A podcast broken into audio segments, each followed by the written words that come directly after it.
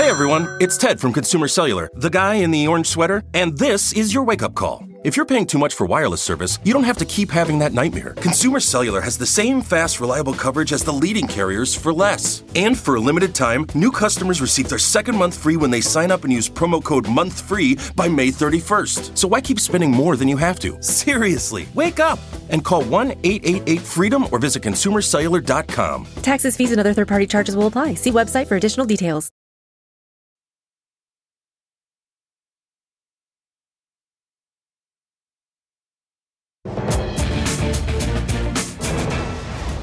Good evening, everyone. We begin the ReidOut tonight with a question that has been just bugging me increasingly over the last few years, even more so after that coup attempt last January. And it is this Has America become ungovernable? Now, just hold on. Just let me, let me tease this out a little bit. President Joe Biden won the 2020 election with more than 81 million votes, 7 million more than Donald Trump got. A clear majority on an agenda that includes things that are demonstrably popular with Americans, like protecting your right to vote. 62% of voters support making it illegal to prevent someone from registering to vote. Police reform, particularly after the George Floyd murder, more than two thirds of Americans say our criminal justice system needs either a complete overhaul or major changes. There's also gun reform, not ending gun ownership or confiscating people's firearms. Most Americans don't want that but just making it so that our kids don't have to do active shooter drills and we can go to a Walmart in Texas or on the New York subway without having to duck and cover from some mass shooter with an AR 15. A majority of Americans think gun laws in this country should be more strict. That has 53% support. Majorities of women and men support women having a right to choose when it comes to pregnancy. And that number goes up even more when it comes to women and girls who have been victimized by rape or incest. There's also all that stuff that was in the Build Back Better bill, things Americans like, like expanding Medicare coverage and universal pre-K and making prescription drugs affordable and reducing the cost of health plans under the ACA, extending the child tax credit and fighting climate change by investing in clean energy and away from dirty fossil fuels, all that popular stuff. And despite what Republicans try to tell you, the vast majority of Americans support some form of student debt forgiveness, especially younger Americans. Yet none of those things are law, and none of them are likely to become law, despite Democrats narrowly controlling both branches of the federal legislature and the White House. Why? Because one or two senators can literally shut down every one of those things over the will of hundreds of representatives in the House, which has passed most of the things I just mentioned. And without 60 senators' approval, 327 million Americans cannot have nice things. Oh, and one of our two viable political parties planned an actual insurrection and are probably going to do it again. So I ask again, is America at this point in our history and with a system that was designed by European men who certainly never envisioned racial and gender equality or the kind of diversity that we have today or that anyone not like them would ever share power in this country, are we ungovernable? Joining me now is my friend Lawrence O'Donnell, host of the great The Last Word here on MSNBC. All right, Lawrence, talk me down thanks, if you can. Thanks for, thanks for, giving me a nice, easy subject. Uh, we, would like to keep it simple. This is simply the biggest subject I've ever discussed on television. Uh, it, it is an enormous question, and and for some periods of our history, uh, the country did seem reasonably governable and reasonably well governed uh, if you were white and if you had property. And uh, but then as this you know as the civil war approached slavery was tearing the country apart. And it seemed like no these this is a this is a gigantic issue uh, on which two different sections of the country have completely different views to the point that a group of the states said you know what we don't think this can be a country. Right. Uh, we're, we're going to make we're going to call us ourselves the Confederate States. So we saw that that that belief took hold very strongly that no, it cannot be. It, you're asking this one place to absorb uh, too much conflicting thought, mm-hmm. and so you look at the United States now, and and and you say, well, we're not. We certainly are not governing as a country. Right. Uh, so w- the governable question uh, is clearly one that that begins with we're not governing. Yeah. So on a, on something like abortion, mm-hmm. the notion that well, you know, in some states you have certain rights, and in other states you have you don't have the same rights, is the kind of thing that literally defines different countries. Right. You know, that's right. why there's a Luxembourg and a Belgium. Right. Instead of let's just put them all together. Right. You know, and yeah. and and not but it's not just that. It's this other thing that's been with us forever that no one even notices as uniquely peculiar to the United States of America. How much your tax burden is depends on where you live. Right. It depends on the state government that, that you live under. And there are states that have no income tax. There are states that have much higher sales taxes, states with higher property taxes than other taxes.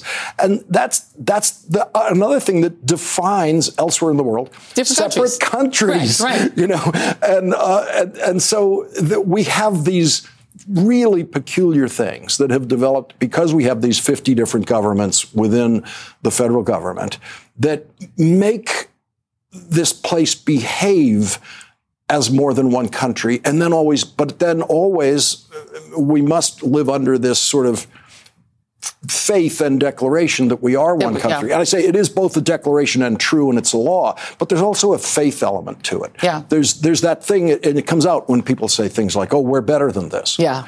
Well, maybe in your neighborhood you are, Right. or maybe in your state you are. Yeah. But no, uh, you know. I don't, who's the we that you're Yeah. talking about when you say that? And that's an expression of faith Yeah. about who we, America, is uh, as a group of people.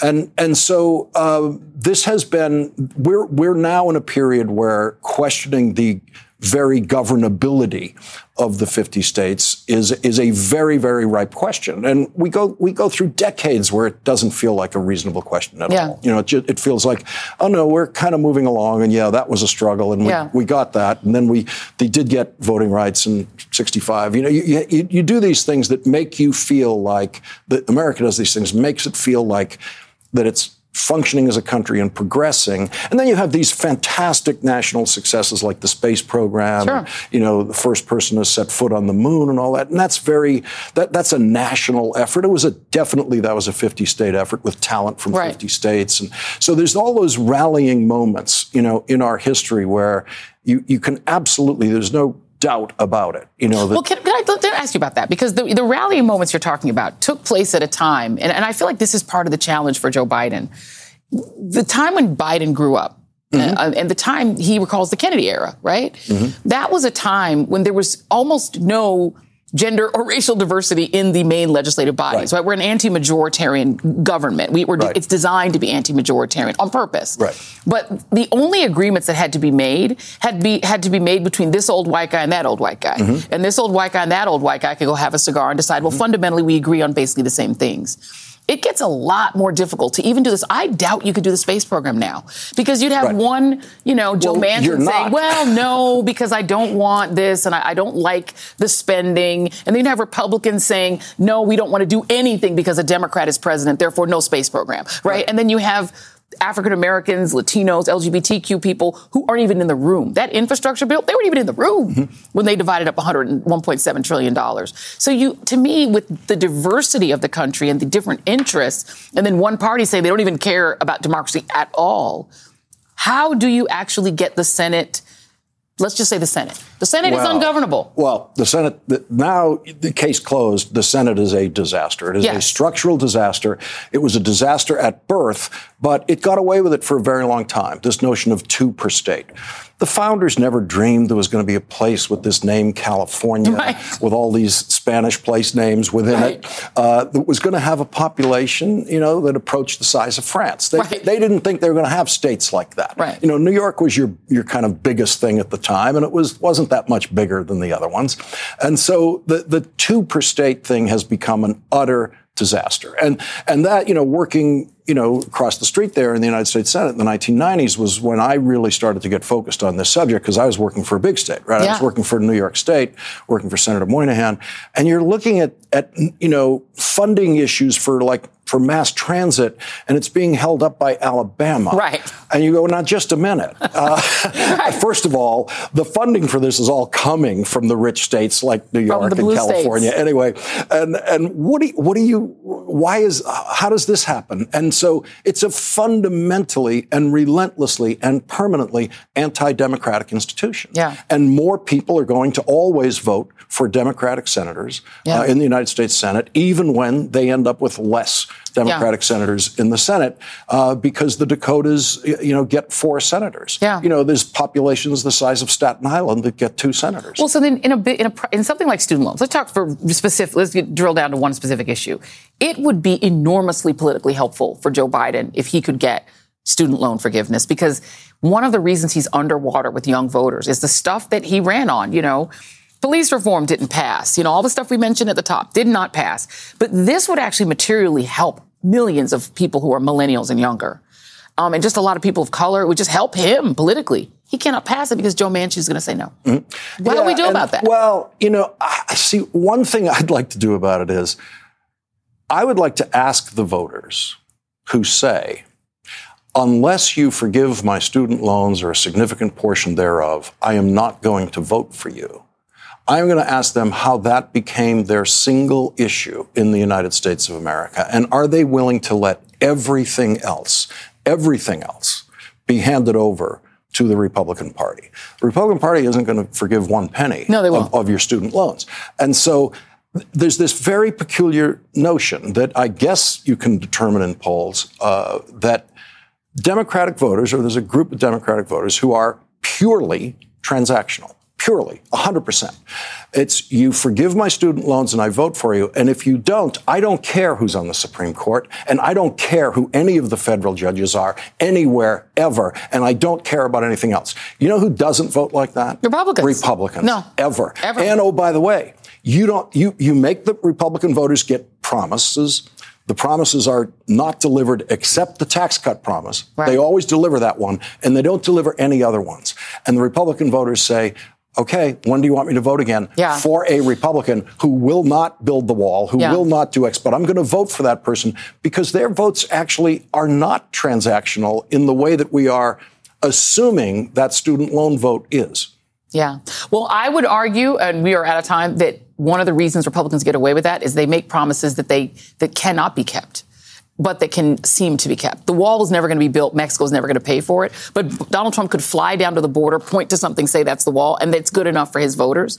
They could say we're going to ban all Muslims from the U.S. They're going to ban them all, but they can get some Muslims banned, and then they feel good. He did feel good stuff, but the only thing he actually materially did was tax cuts for the rich, and his voters don't care.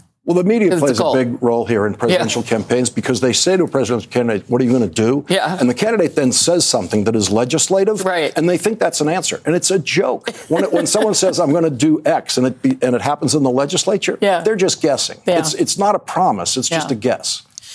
Well, I we could, could go on we could do this for an hour, guys. and trust me, believe me, we could do this for an hour, but I, I, am not allowed to do that because I have to go to a commercial break. Lawrence O'Donnell, uh, we will see you at 10 p.m. Eastern hey, Standard Time. Can I borrow that chair at 10 p.m.? Because oh, I thought you were going to say the jacket. The chair, well, the jacket too. Because uh, I, am, I, I, am here in the Joy Studio in Washington, yes. and I am going to partake in the joy of this studio at 10 p.m. We will definitely change the logos. Uh, you probably don't want the jacket, but you can have the chair.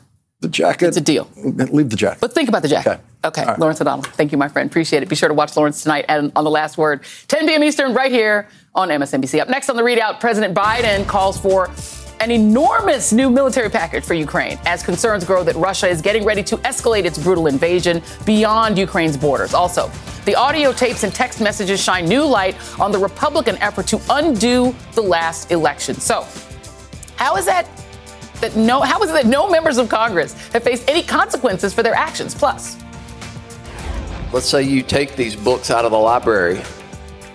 What are you going to do with them? You going to put them in the street? Light them on fire? Where, where are they going? Representative Sexton. I don't have a clue, but I would burn them. Democratic State Representative John Ray Clemmons of Tennessee who called out the book banners and the would be book burners, joins me tonight. The ReidOut continues after this. Whether you're a morning person or a bedtime procrastinator, everyone deserves a mattress that works for their style. And you'll find the best mattress for you at Ashley. The new Tempur-Adapt collection at Ashley brings you one of a kind body conforming technology, making every sleep tailored to be your best. The collection also features cool to the touch covers and motion absorption to help minimize sleep disruptions from partners, pets, or kids. Shop the all new Tempur-Adapt collection at Ashley in store or online at ashley.com. Ashley, for the love of home. Today and every day, Planned Parenthood is committed to ensuring that everyone has the information and resources they need to make their own decisions about their bodies, including abortion care. Lawmakers who oppose abortion are attacking Planned Parenthood, which means affordable, high quality, basic health care for more than 2 million people is at stake. The right to control our bodies and get the health care we need has been stolen from us. And now, politicians in nearly every state have introduced bills that would block people from getting the sexual and reproductive care they need. Planned Parenthood believes everyone deserves health care. It's a human right. That's why they fight every day to push for common sense policies that protect our right to control our own bodies and against policies that interfere with decisions between patients and their doctor. Planned Parenthood needs your support now more than ever. With supporters like you, we can reclaim our rights and protect and expand access to abortion care. Visit plannedparenthood.org/future. That's plannedparenthood.org/future. Today is Yom HaShoah, the internationally recognized Holocaust Remembrance Day, a day set aside to commemorate the approximately 6 million Jews murdered by Nazi Germany and their collaborators. It's a day meant to reflect on the unspeakable atrocities and horrors of World War II, but also as a stark warning to the world to never let it happen again. And yet, here we are. This time, Russian troops are murdering Ukrainians in an attempt to erase their history, culture, and identity. In Bucha, massed graves continue to be unearthed as families line up to identify the bodies of their loved ones. Forensic experts are working around the clock to identify the more than 400 people murdered by Russian invaders there. In Kherson, a city under Russian occupation in the east, Russians are wiping out any trace of Ukraine, replacing their flag, their language, their currency, despite public protests. Some 300 men have been kidnapped and tortured, and women are in constant fear of rape at the hands of Russian soldiers. Today, Russian bombs struck the capital, Kiev, killing one and injuring several more. Russia has warned Western countries not to, quote, test our patience after the United States and Britain publicly backed Ukraine's right to strike Russian territory, which followed a spate of mysterious fires on the Russian side of the border.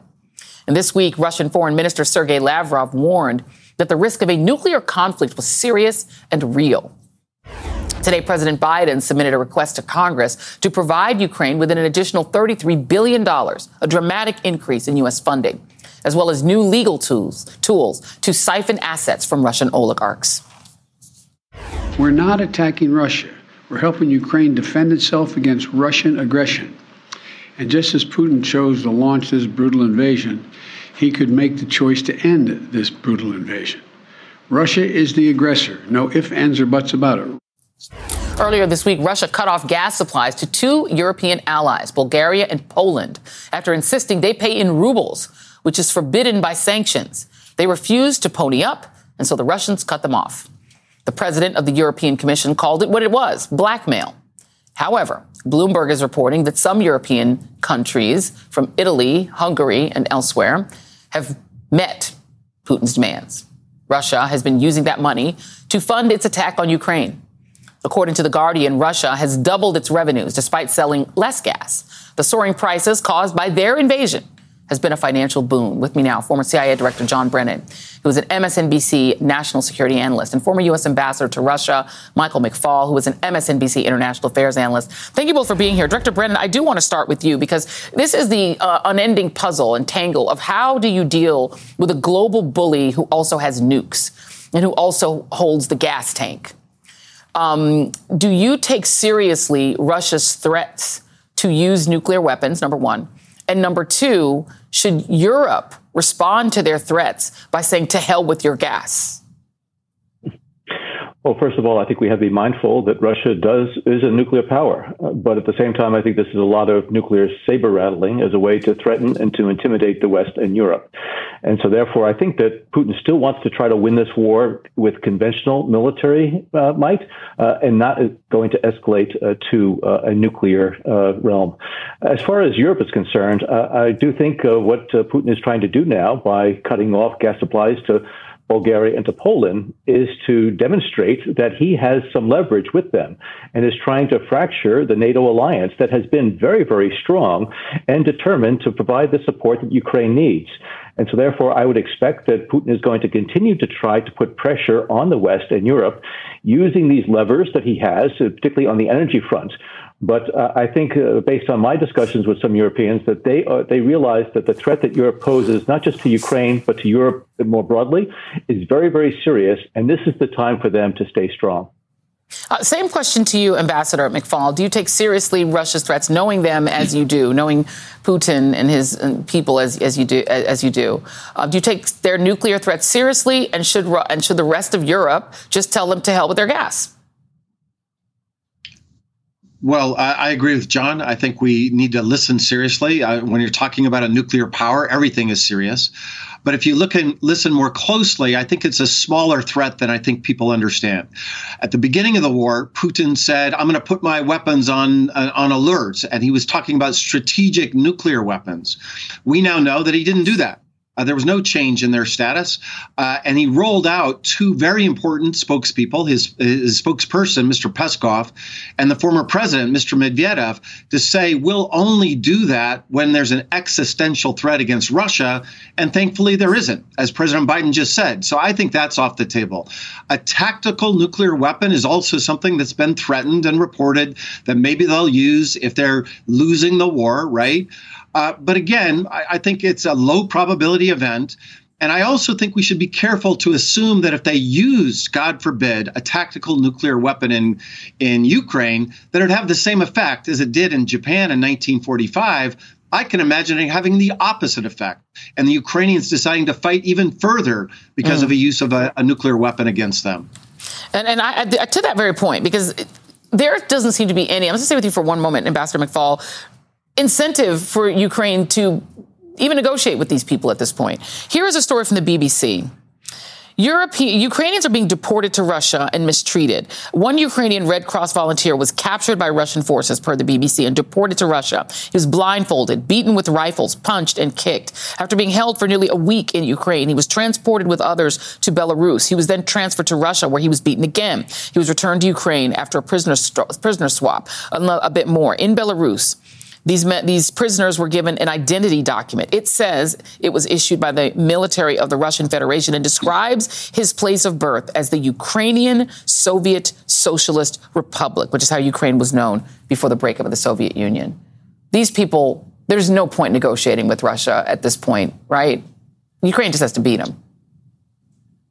Well, uh, it's very hard to negotiate when they're doing those things. And I want to remind everybody uh, Ukraine's a democracy, right? Uh, so even if Mr. Zelensky wanted to negotiate, it would be very difficult given these horrific, horrendous. I run out of adjectives to describe it. Yeah. I don't even like the word war, by the way, because it's not war when you use cruise missiles to kill babies.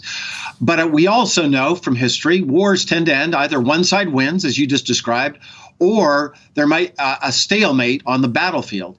And right now, neither of those conditions are there. And so I suspect both sides think they can still advance their, their aims through military objectives. And that's why the war in Donbass is going to go on for a long time. And it's going to get a lot, lot worse, in my, in my opinion. Yeah, unfortunately. Um, Director um, Brennan, um, I wonder what you make of the fact that we have near unanimity in this country. There is only, there are only a very small number of, of people, uh, Republicans mainly, who uh, oppose Ukraine and, and, you know, and do not strongly take the side of Ukraine in this I can't call it a war. It's simply a terrorist act against a, a, sovereign country. But you did have 10 House Republicans vote against giving military aid to Ukraine. What do you make of that?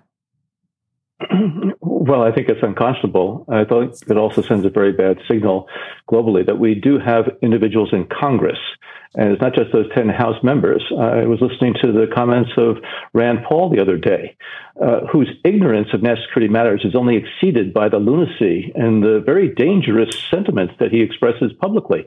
Uh, these are things that, uh, for whatever reason, they do not understand the importance of what's going on in Ukraine right now, not just to uh, the Ukrainian people, but also to U.S. national security interests. And so, therefore, I think this decision uh, that is moving forward in Congress and is going to be going to President Biden in terms of approving of $33 billion in aid to Ukraine is critically important because it sends a signal not just to the Ukrainian people and to the government that we're behind them, but also to Vladimir Putin. We're not going to slow down. In fact, we're going to increase our support because it's a war uh, to stop Russian aggression against Ukraine and against the broader region overall. And so, therefore, I, I can't understand how uh, American politicians of any stripe um, are going to object to our continued support to what I think is really going to be a determining uh, uh, battle uh, in our fight against this Russian aggression. Yeah, indeed. Uh, Director John Brennan, Ambassador Michael McFaul, gentlemen, thank you both very much. And still ahead, cheers. A brief moment of silence for Congresswoman Marjorie Taylor Greene's memory. Apparently, she can't recall basically anything related to January 6th, which is either very sad or a very calculated attempt to avoid facing the consequences of her actions. We'll be right back. Whether you're a morning person or a bedtime procrastinator, everyone deserves a mattress that works for their style. And you'll find the best mattress for you at Ashley. The new Tempur-Adapt collection at Ashley brings you one-of-a-kind body-conforming technology, making every sleep tailored to be your best. The collection also features cool-to-the-touch covers and motion absorption to help minimize sleep disruptions from partners, pets, or kids. Shop the all-new Tempur-Adapt collection at Ashley in-store or online at ashley.com. Ashley, for the love of home. Hey everyone, it's Ted from Consumer Cellular, the guy in the orange sweater, and this is your wake up call. If you're paying too much for wireless service, you don't have to keep having that nightmare. Consumer Cellular has the same fast, reliable coverage as the leading carriers for less. And for a limited time, new customers receive their second month free when they sign up and use promo code MONTHFREE by May 31st. So why keep spending more than you have to? Seriously, wake up and call 1 888 freedom or visit consumercellular.com. Taxes, fees, and other third party charges will apply. See website for additional details.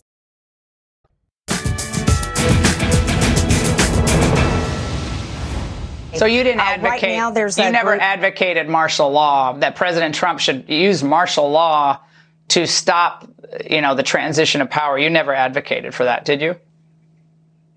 I don't recall ever advocating for martial law. If you put that text message up, it's it's clear and easy to read that if that's my text messages and that's what they're reporting, I don't recall if they are, but if they are, those text messages do not say uh, calling for martial law.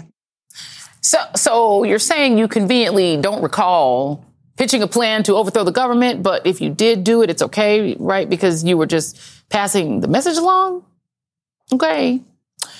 So for anyone who needs a reminder, here is what Marjorie Taylor Greene texted. Quote, in our private chat with members, several are saying the only way to save our republic is for Trump to call for martial law. Do ignore the spelling. And we know that she's not the only one, with Congressman Scott Perry suggesting using the Director of National Intelligence to overthrow the election. Meanwhile, Republican House leadership is downplaying any critique that they've previously made of the insurrection caucus in their party, frankly, because the insurrectionists are the party. Otherwise, why on earth would Steve Scalise deign to say, quote, I'm sorry if this caused you problems to Matt Gaetz for suggesting that he may have acted illegally after the insurrection? And why hasn't Kevin McCarthy publicly defended his own comments about Gaetz pulling, putting Republicans in jeopardy? I mean, it seems like the only time in recent memory that he's been up in arms over behavior from a member of his caucus was when Madison Cawthorn accused Republicans of holding cocaine fueled orgies. That, apparently, is the line that cannot and must not be crossed. All of this new information is coming to light as the January 6th committee is moving quickly. Moments ago, Chairman Benny Thompson announced they would hold their first of eight public hearings starting on June 9th. Ahead of that, they plan to re up their request for Republicans, including Lil Kevin McCarthy, to appear before the committee by the end of the week. With me now, Congressman Eric Swalwell of California. He was a 2021 impeachment member. I wonder what you make of uh, Marjorie Greene's new strategy uh, of just saying, I don't recall. Sounds like she's definitely got a lawyer and she's been talking to them a lot, but she, she simply doesn't recall. Um, and Kevin McCarthy's indifference to that lack of recollection. Joy, they talk such a big game all the time. And then when they're caught literally on audio or text message, they shrink. I, I, I just don't get it. I mean, they project all the time, right? They call Democrats snowflakes. But these people are so afraid to defend what they said privately. You saw Scott Perry running away from another network's uh, reporter yesterday on the House steps. I mean, if this is what you believe, I don't agree with you. I think it's wrong, maybe traitorous. but why can't you defend it? And again, they are so weak, uh, they're so afraid, uh, they're so cowardly. Uh, but what they want to do in private should very, very much concern all of us because, uh, if anything, they're even more emboldened by a Trump base uh, that is more and more, you know, supporting and more comfortable with violence than voting, and that's what we're up against right now. Well, I mean, you know, they, the thing is, what's interesting is that Republicans have shown that when they do want to rebuke and police their own, they can. You know, they've come down like a ton of bricks on Lil Madison Cawthorn, not for his insurrectionism, not for, you know, sort of fetishizing Hitler's bunker, not for the bringing the gun into the Capitol, not for any of the stuff that most people are aghast by. No, because he said the porn thing. And once he said yeah, that, it does seem like a world of hurt is he's like getting leaked. The leaks are not coming from Democrats. They're leaking everything they can find on this guy. And even his own, one of his, the senators from his home state is out savaging him. That's right, uh, Joy. You can lead an insurrection. You can say that the Catholic Church is run by Satanists. You can sympathize with gun laws that, you know, embolden mass shooters. But the second you talk about the party's cocaine and orgies, you're done. You're toast. I mean, that's really where they are right now. This is a party that is tougher on Mickey Mouse than they are on Russia, harsher on Dr. Seuss than they are on insurrectionists. And of course, uh, they have gone after Liz Cheney, who has, you know, shown consistent integrity through and through, uh, more tough than they have on Paul Gosar, who has threatened, you know, through images and videos to kill Alexandria Ocasio Cortez and Joe Biden. Uh, it, nightmare with me for just a moment because you, you've had um, Kevin McCarthy, who essentially, you know, he, he's he's not responding. He said, "Well, Trump had no reaction." He's basically saying Trump excused me for saying all the, the, truth that I really believe. There's billboards running in his home state, you know, basically calling him a liar. If he becomes speaker, he is a wholly owned property of Donald Trump, just like J.D. Vance would be, even though J.D. Vance used to say that Donald Trump might be Hitler. They're all Trump's property at this point if they get into leadership, right? And so my question is what then becomes of the House of Representatives? Right. Donald Trump is Speaker of the House if Kevin McCarthy were to win. And I want you to know we have no intention of losing the midterms. Uh, we have delivered, they have divided. Uh, but Kevin McCarthy we would all be better off if his affair with integrity had lasted longer than a week. But he's gotten back together with the old uh, big lie, and the party of the big lie uh, is led by the biggest liar in Kevin McCarthy. And so there will be no backstop. There'll be no insurance policy. There'll be no guarantee that when the next coup or insurrection is planned, that the leader of the party, the Speaker of the House, uh, would clamp down and prevent it from happening. And in fact, uh, he would just step aside and allow whatever Donald Trump preferred uh, to take place. Well, I mean, Michael Luttig, who is a very conservative um, legal scholar and former judge, has said that openly. He, he did a CNN.com piece, which, which he said, yeah, the, and he laid out the way, the, all the different ways in which they are 100% planning to steal the 2024 election and lock in whoever it is, Trump or whoever, DeSantis, whoever they run. Let me play for you very quickly, Chairman Benny Thompson. And he was asked uh, by our uh, Ali Vitale here at NBC about leaked, uh, about these leaked texts. Take a look. I think for somebody to, in leadership or any member, make a statement about uh, his non-participation or opinions, and ultimately it's found out that that's the complete opposite. It does not bode well for members of Congress. You know, people send us here to be truthful.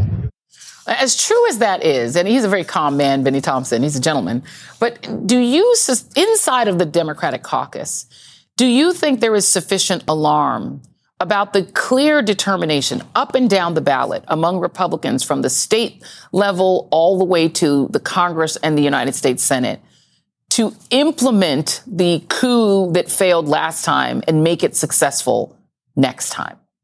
Yes, Joy. The, the fear is that they are putting in place the building blocks uh, to ensure that uh, a Democrat would never win uh, at the highest office again, and that there would never be a peaceful transition of power again, because there would never be a, a transition of power, uh, because they, through anti-voting uh, measures that they're putting in place from the candidates that they're nominating. Look at Michigan, Joy. They have an attorney general candidate who is the Republican nominee who said he will put in jail the former attorney general if, if she loses that's where their mindset is. Again, violence over voting. And, and by the way, you know, with Kevin McCarthy as the leader, what Benny Thompson was alluding to there, he's lost the public trust. And it's up to the Republicans to nominate who they want to be their leader. If they want a 24 karat liar to be their leader, that's fine. We'll make sure the voters know about that. Kevin McCarthy is a member of the Gang of Eight. That is the most uh, intense, deepest dive that anyone in the United States gets on our intelligence operations and national security uh, plans and intentions. And he's proven himself to have been compromised by saying one thing and then publicly being shown to be a liar. And I don't think he should have that kind of access uh, if he's not a trustworthy individual. Well, hopefully, uh, the Democratic Party is, and any sane Republicans out there are prepared to make that case vigorously on the campaign trail because the threat is real. Uh, Congressman Eric Swalwell, thank real. you very much, sir. Appreciate you. And up next, a book banning push in the Tennessee legislature sparks heated debate and protest. We'll be right back.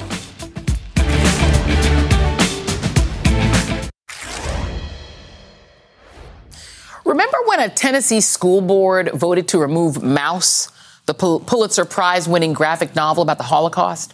I mean, maybe the board wanted to teach a nicer Holocaust, or maybe they're just good old fashioned book banners. But now they have the state on their side. On Wednesday, Tennessee legislators passed a bill that would grant a state appointed textbook commission the final say on what books are deemed appropriate in public school libraries.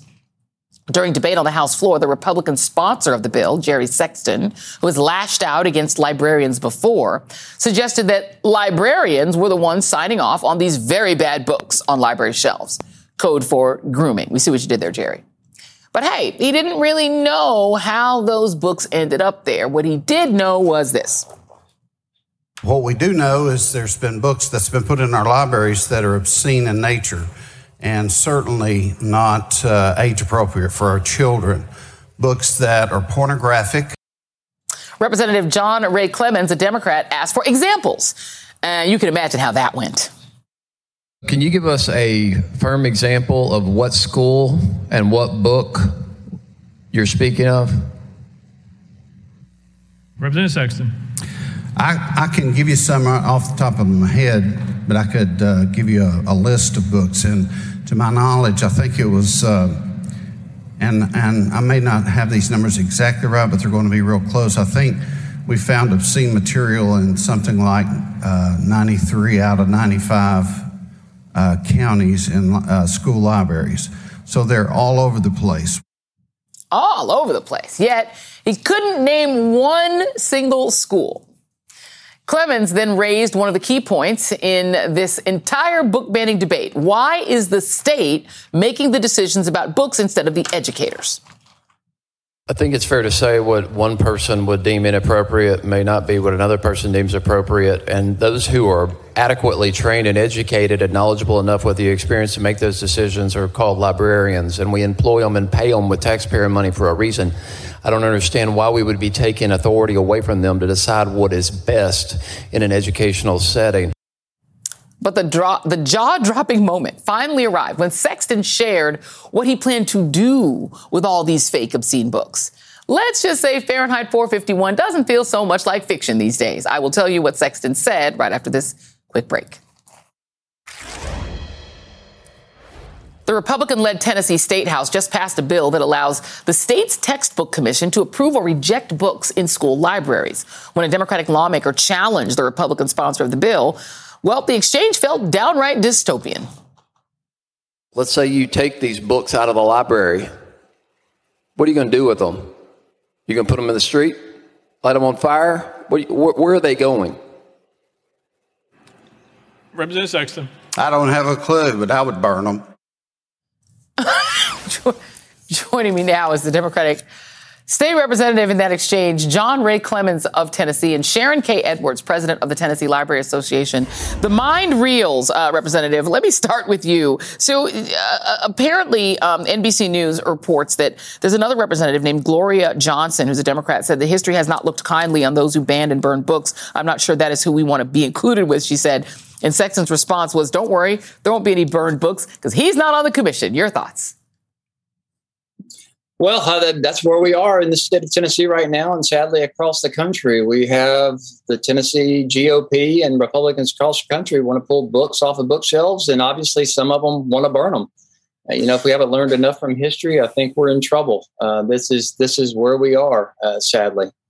And we are on Holocaust Remembrance Day. And so, you know, it's, it's really that, that conversation about book burning. We haven't, the world hasn't really had that conversation really since then. Or if you talk about the Soviet Union, we're dealing with all this stuff in Ukraine. You know, that's where people burn books. Did you ever get an answer to your question, Representative Clemmons, about what specific books offend the, the, the, the representative who put this bill forward?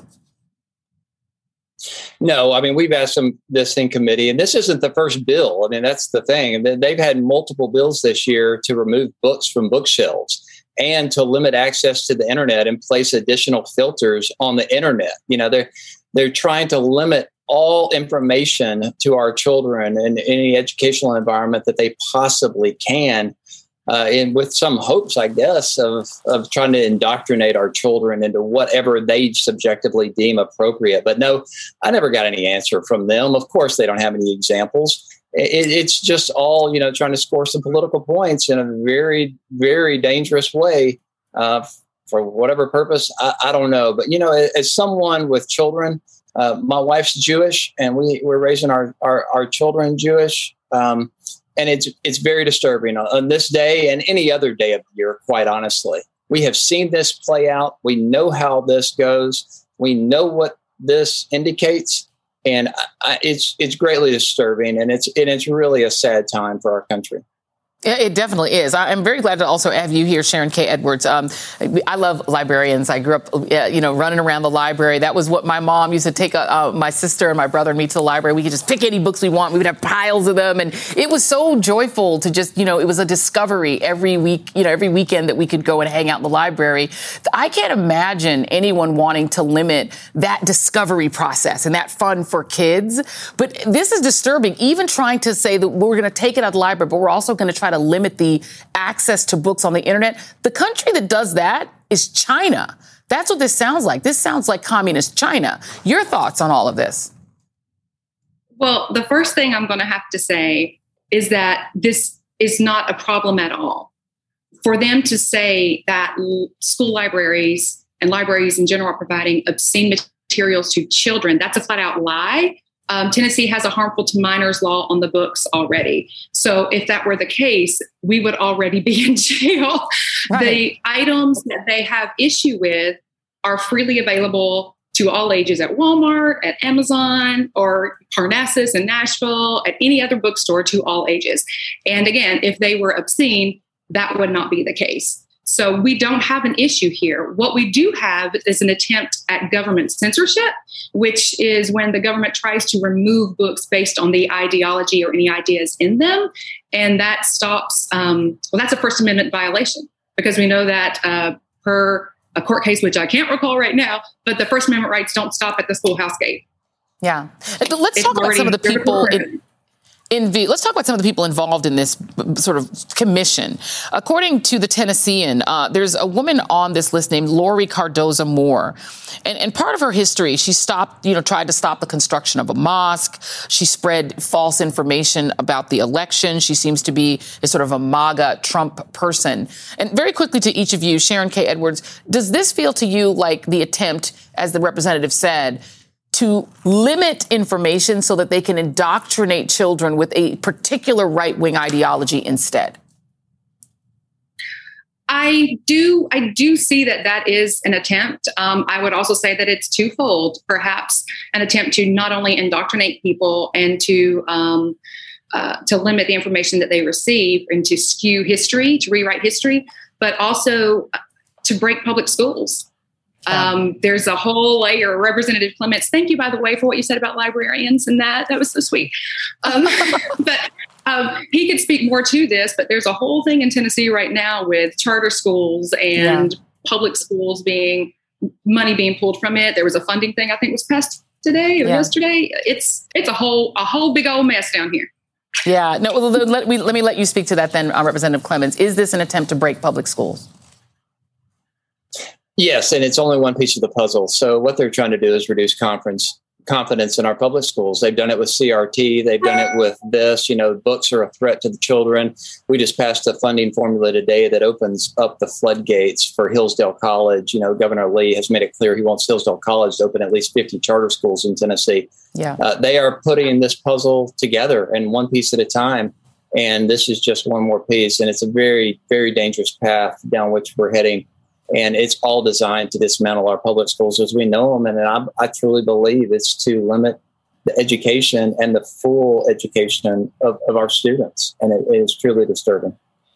People should pay attention to this because this is what the old Soviet Union did. This is what communist China does. This is what they do in Cuba. This is not what we're supposed to be doing in America. Libraries are great. They're the greatest place on earth, and we should they should be open and free to our children. Uh, and what they're doing, that's grooming.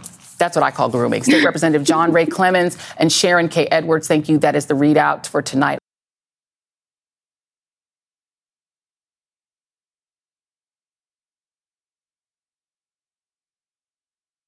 The living room is where you make life's most beautiful memories. But your sofa shouldn't be the one remembering them. The new life resistant, high performance furniture collection from Ashley is designed to withstand all the spills, slip ups, and muddy paws that come with the best parts of life.